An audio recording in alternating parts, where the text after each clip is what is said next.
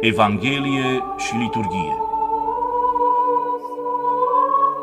Emisiune realizată de părintele profesor Ioan Bizău.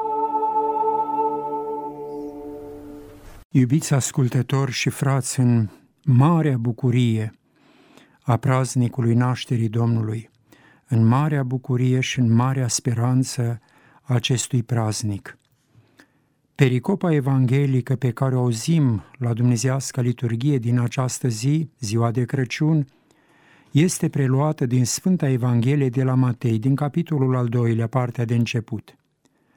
Prin mijlocirea ei, ca și prin cântările și icoana praznicului de astăzi, Biserica ne face martori la întâlnirea magilor de la răsărit cu Mântuitorul Isus Hristos. Este bine să știm că în antichitatea creștină această întâlnire minunată, adică închinarea magilor, constituia împreună cu nașterea Domnului, cu botezul și cu evenimentul semn de la nunta din Cana Galilei, constituiau împreună sărbătoarea Epifaniei sau arătării lui Mesia în lume, prăznuită pe atunci, deci până pe la sfârșitul secolului al IV-lea, în ziua de 6 ianuarie.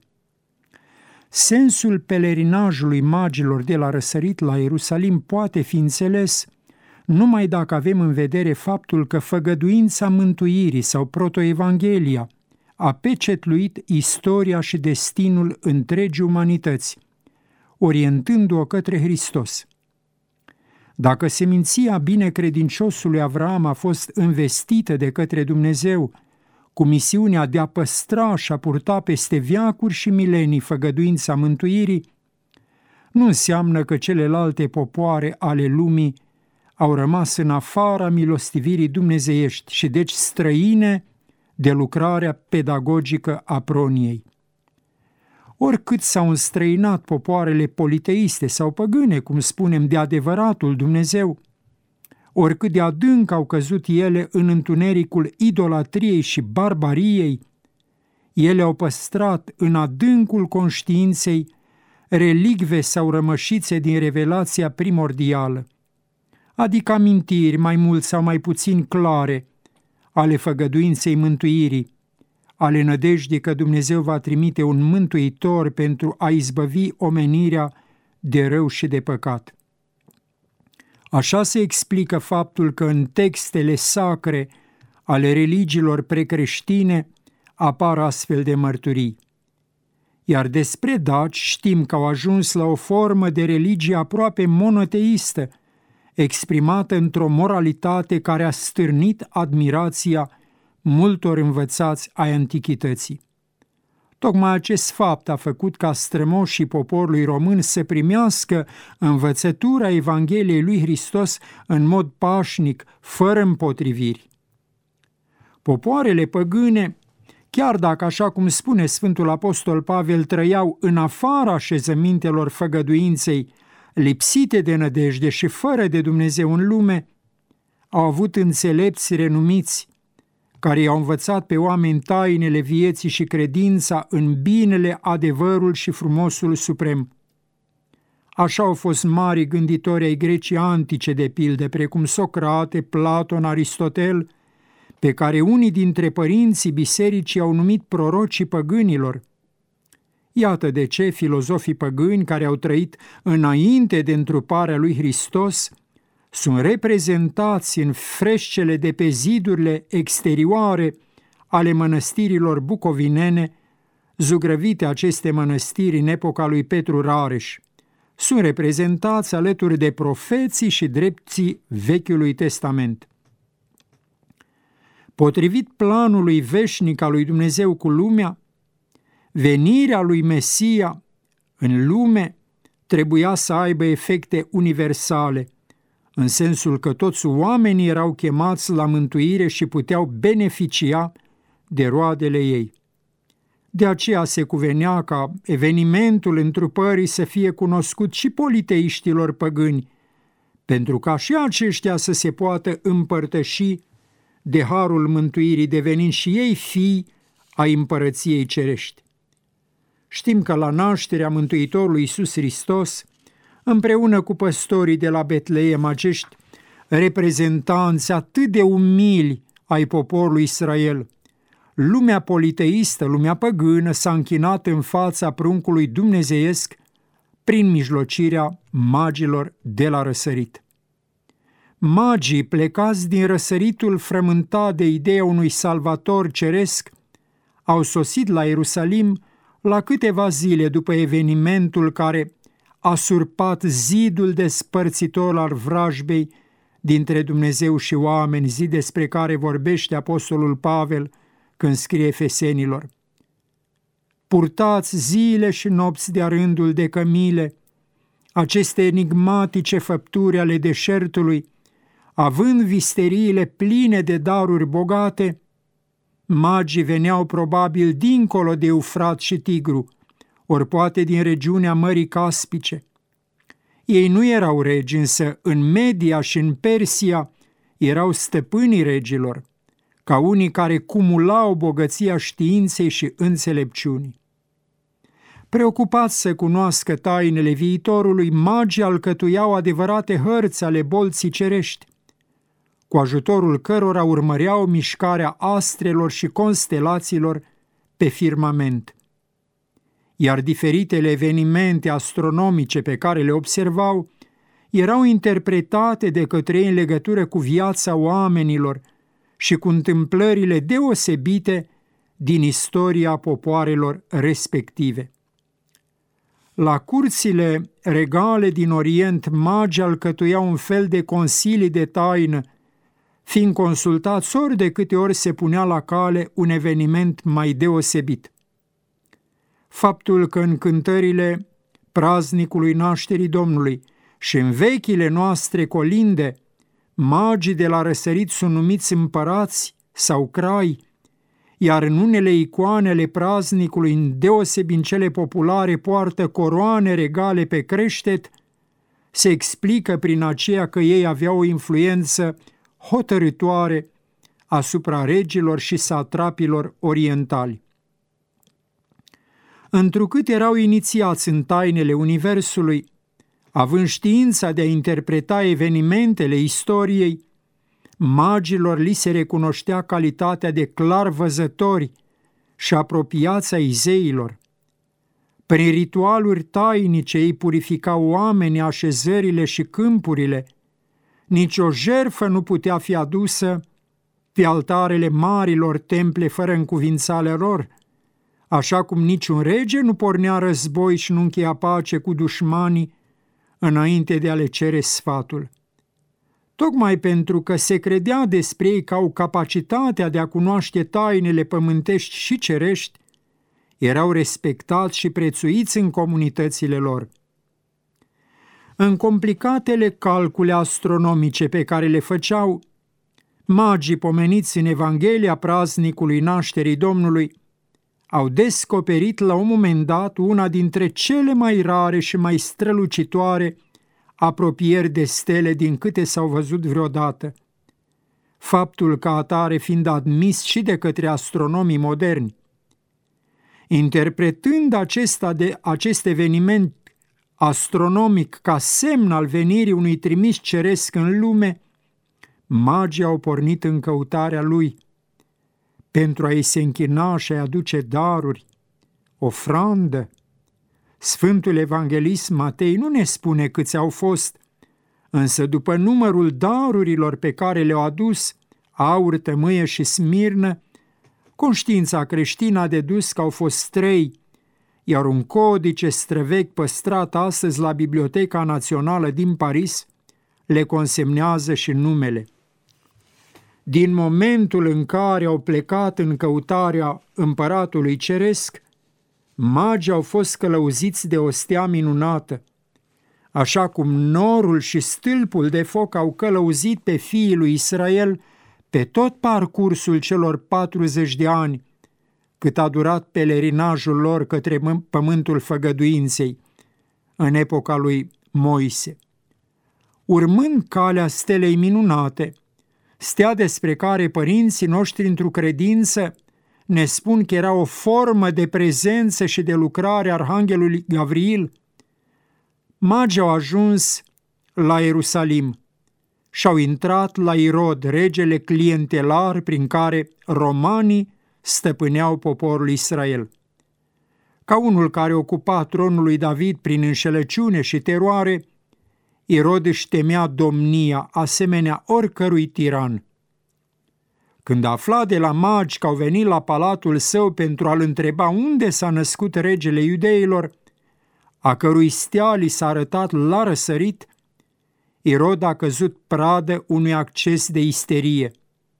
Sfântul Evanghelist Matei precizează că regele Irod s-a tulburat și tot Ierusalimul împreună cu el.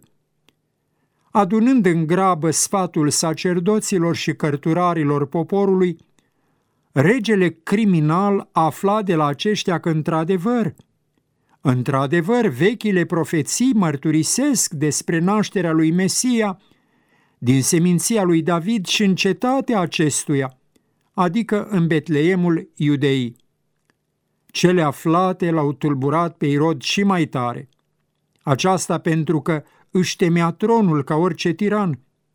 De aceea ne încredințează evanghelistul Matei că el, regele, chemând în ascuns pe magi, afla de la ei lămurit în ce vreme s-a arătat steaua și trimițându-i la Betleem le-a zis, Merge și cercetați cu deamănuntul despre prunc și dacă îl veți afla, vestiți-mi și mie ca venind și eu să mă închin lui. Când magii au intrat la Irod pentru a întreba despre pruncul dumnezeiesc, steaua minunată s-a ascuns, arătându-se iarăși numai după ce au ieșit din palatul tiranului. Zice Evanghelia, și iată steaua pe care o văzuseră ei în răsărit, mergea înaintea lor, până a venit și a stat deasupra locului unde era pruncul – și văzând-i steaua s-au bucurat cu bucurie foarte mare. Steaua i-a condus la Betleem, care se tâlcuiește casa pâinii și care era cetatea de baștină a regelui profet și psalmist David. Întrucât recensământul inițiat de stăpânirea romană s-a încheiat, cei veniți din toată țara pentru înscriere au plecat în locurile unde își aveau domiciliul, ceea ce a făcut ca pruncul Iisus să poată fi găzduit împreună cu mama lui într-o casă, adică un loc mai potrivit situației lor delicate. Citim în Evanghelia de la Matei, adică din pericopa pe care o auzim în ziua praznicului nașterii Domnului. Și intrând în casă au văzut pe prunc împreună cu mama lui și căzând-ei la pământ s-au închinat lui, adică pruncului, și deschizându-și visteriile lor i-au adus lui daruri, aur, tămâie și smirnă. Cu aproape o mie de ani înainte de sosirea magilor în cetatea lui David, regina din Saba Nubiei, auzind despre slava lui Solomon cea în numele Domnului, a venit și ea în pământul lui Israel ca să încerce înțelepciunea, înțelepciunea lui Solomon, cu cuvinte greu de înțeles. Și a venit încărcată cu daruri bogate, aromate, aur și pietre scumpe. Citim în cartea a treia regilor, pe la începutul capitolului al zecelea. Pe tronul lui Israel a găsit însă un rege strălucit, pe Solomon, cel mai tânăr și mai înțelept dintre regii care au domnit în Ierusalim, care i-a dezlegat toate vorbele ei și n-a fost vorba dâncă pe care să nu o cunoască regele și să nu-i o dezlege. Magii însă, considerați mai înțelepți decât toți regii pământului, n-au găsit un rege strălucit, ci un prung nou născut, găzduit într-o casă obișnuită, care nici măcar nu era a lui. Ei, înțelepții Orientului, au pornit pe urma stelei minunate, purtați de dorul întâlnirii cu regele iudeilor, convinși că acesta va întemeia o nouă ordine spirituală în lume. putem crede că pe tot parcursul pelerinajului lor, înțelepții de la răsărit au fost mistuiți de dorința de a se alătura cât mai grabnic mulțimilor de închinători care, bănuiau ei, îl înconjurau pe cel venit să izbăvească lumea.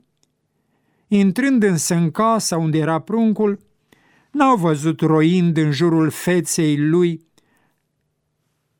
persoane, prezenți alese și nici grămezi de daruri sau ofrande, așa cum se obișnuia la nașterea fiilor regești.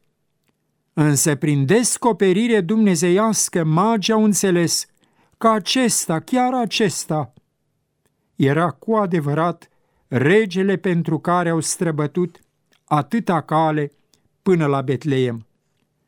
Cu toate că era înfășat în scutece sărace, prin întreaga sa înfățișare, pruncul dumnezeiesc a produs asupra magilor o impresie copleșitoare.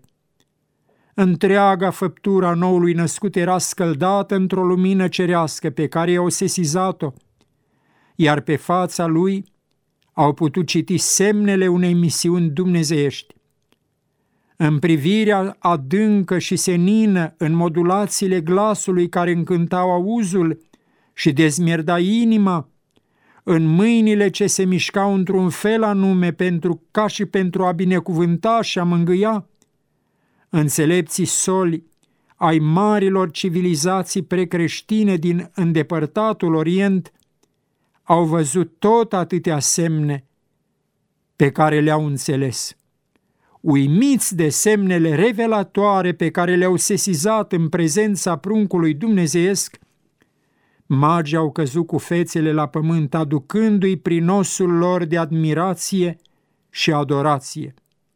Îngenunchiați în fața lui Isus, magii de la răsărit i-au oferit ceea ce întreaga omenire datora celui ce s-a pogorât din cer pentru a o mântui din robia păcatului și a morții veșnice. După mulțimea de oaste cerească, după boul și asinul din fața iesle unde a fost sculcat pruncul înfășat, în care putem recunoaște simbolul făpturii necuvântătoare. Și după păstorii martori care reprezentau poporul Israel, se cuvenea. Era cu dreptate să vină la Betleem și înțelepții magi în numele lumii păgâne, care aștepta și ea venirea unui mântuitor. Potrivit cântărilor praznicului nașterii Domnului, darurile oferite de către magi pruncului dumnezeiesc erau încărcate de semnificații speciale. Zice una dintre cântări, Domnul Iisus născându-se în Betlemul iudeii, magii venind de la răsărit s-au închinat lui Dumnezeu, celui ce s-a întrupat și îndată deschizându-și visteriile lor i-au adus daruri scumpe. Aur, lăm, aur lămurit, asta înseamnă aur curat, pur, aur lămurit ca unui împărat al viacurilor, tămâie ca unui Dumnezeu al tuturor și ca unui mort de trei zile și smirnă ca unuia fără de moarte.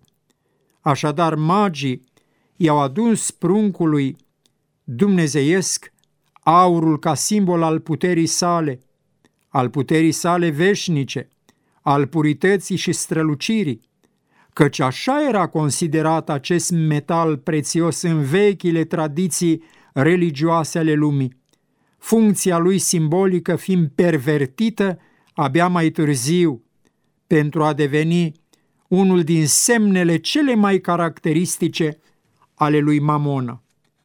Putem crede că i-a oferit lui Isus aurul și pentru a-i asculta încă înainte de propovăduirea Evangheliei chemarea.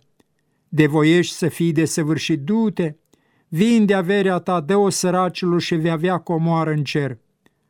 Tămâia, simbol al sfințeniei și al slujirii sacerdotale, i-au adus-o și pentru a arăta că ritualurile pe care ei le săvârșeau la enigmaticele temple ale Orientului păgân nu-și mai aveau rostul, întrucât a venit pe pământ mielul lui Dumnezeu jerfi pentru creație de la întemerea lumii și totodată arhireul veșnic al mântuirii care se va duce pe sine însuși ca jerfă desăvârșită pentru împăcarea oamenilor cu Dumnezeu. Iar Smirna, substanța rară și scumpă, ce era folosită la îmbălsămarea trupurilor lipsite de viață pentru a le proteja în fața timpului care mistuie și transformă toate lucrurile acestei lumi, i-a oferit-o ca semn prevestitor al morții și învierii sale, prin care, prin care întreaga lume va fi deslegată de blestemul stricăciunii și al morții veșnice. Știm bine că preacurata, care acum se bucura la vederea acestor lucruri minunate ce se petreceau în legătură cu pruncul, va avea nevoie de smirnă pentru a îmbălsăma trupul după ce a fost coborât de pe crucea Golgotei. După ce s-au închinat în fața pruncului dumnezeesc, magii, ne încredințează evanghelistul Matei, s-au întors pe altă cale în țara lor. Aceasta pentru că îngerul Domnului le-a descoperit planul criminal al lui Irod. Din impresionanta istorisire a evanghelistului Matei despre magii veniți din Orientul păgân pentru a se închina pruncului dumnezeiesc, este bine să reținem faptul că atunci când au intrat la Irod pentru a-l întreba despre regele iudeilor nou născut, steaua ce a călăuzit până la, până la Ierusalim s-a ascuns.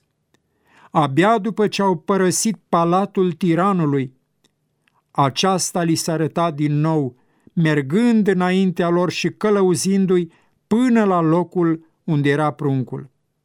Steaua s-a ascuns pentru că palatul puterii lumești, în care magii au intrat pentru a întreba despre Mesia, era un loc al vicleniei, al necredinței și al fără de legi. Pseudo-regele Irod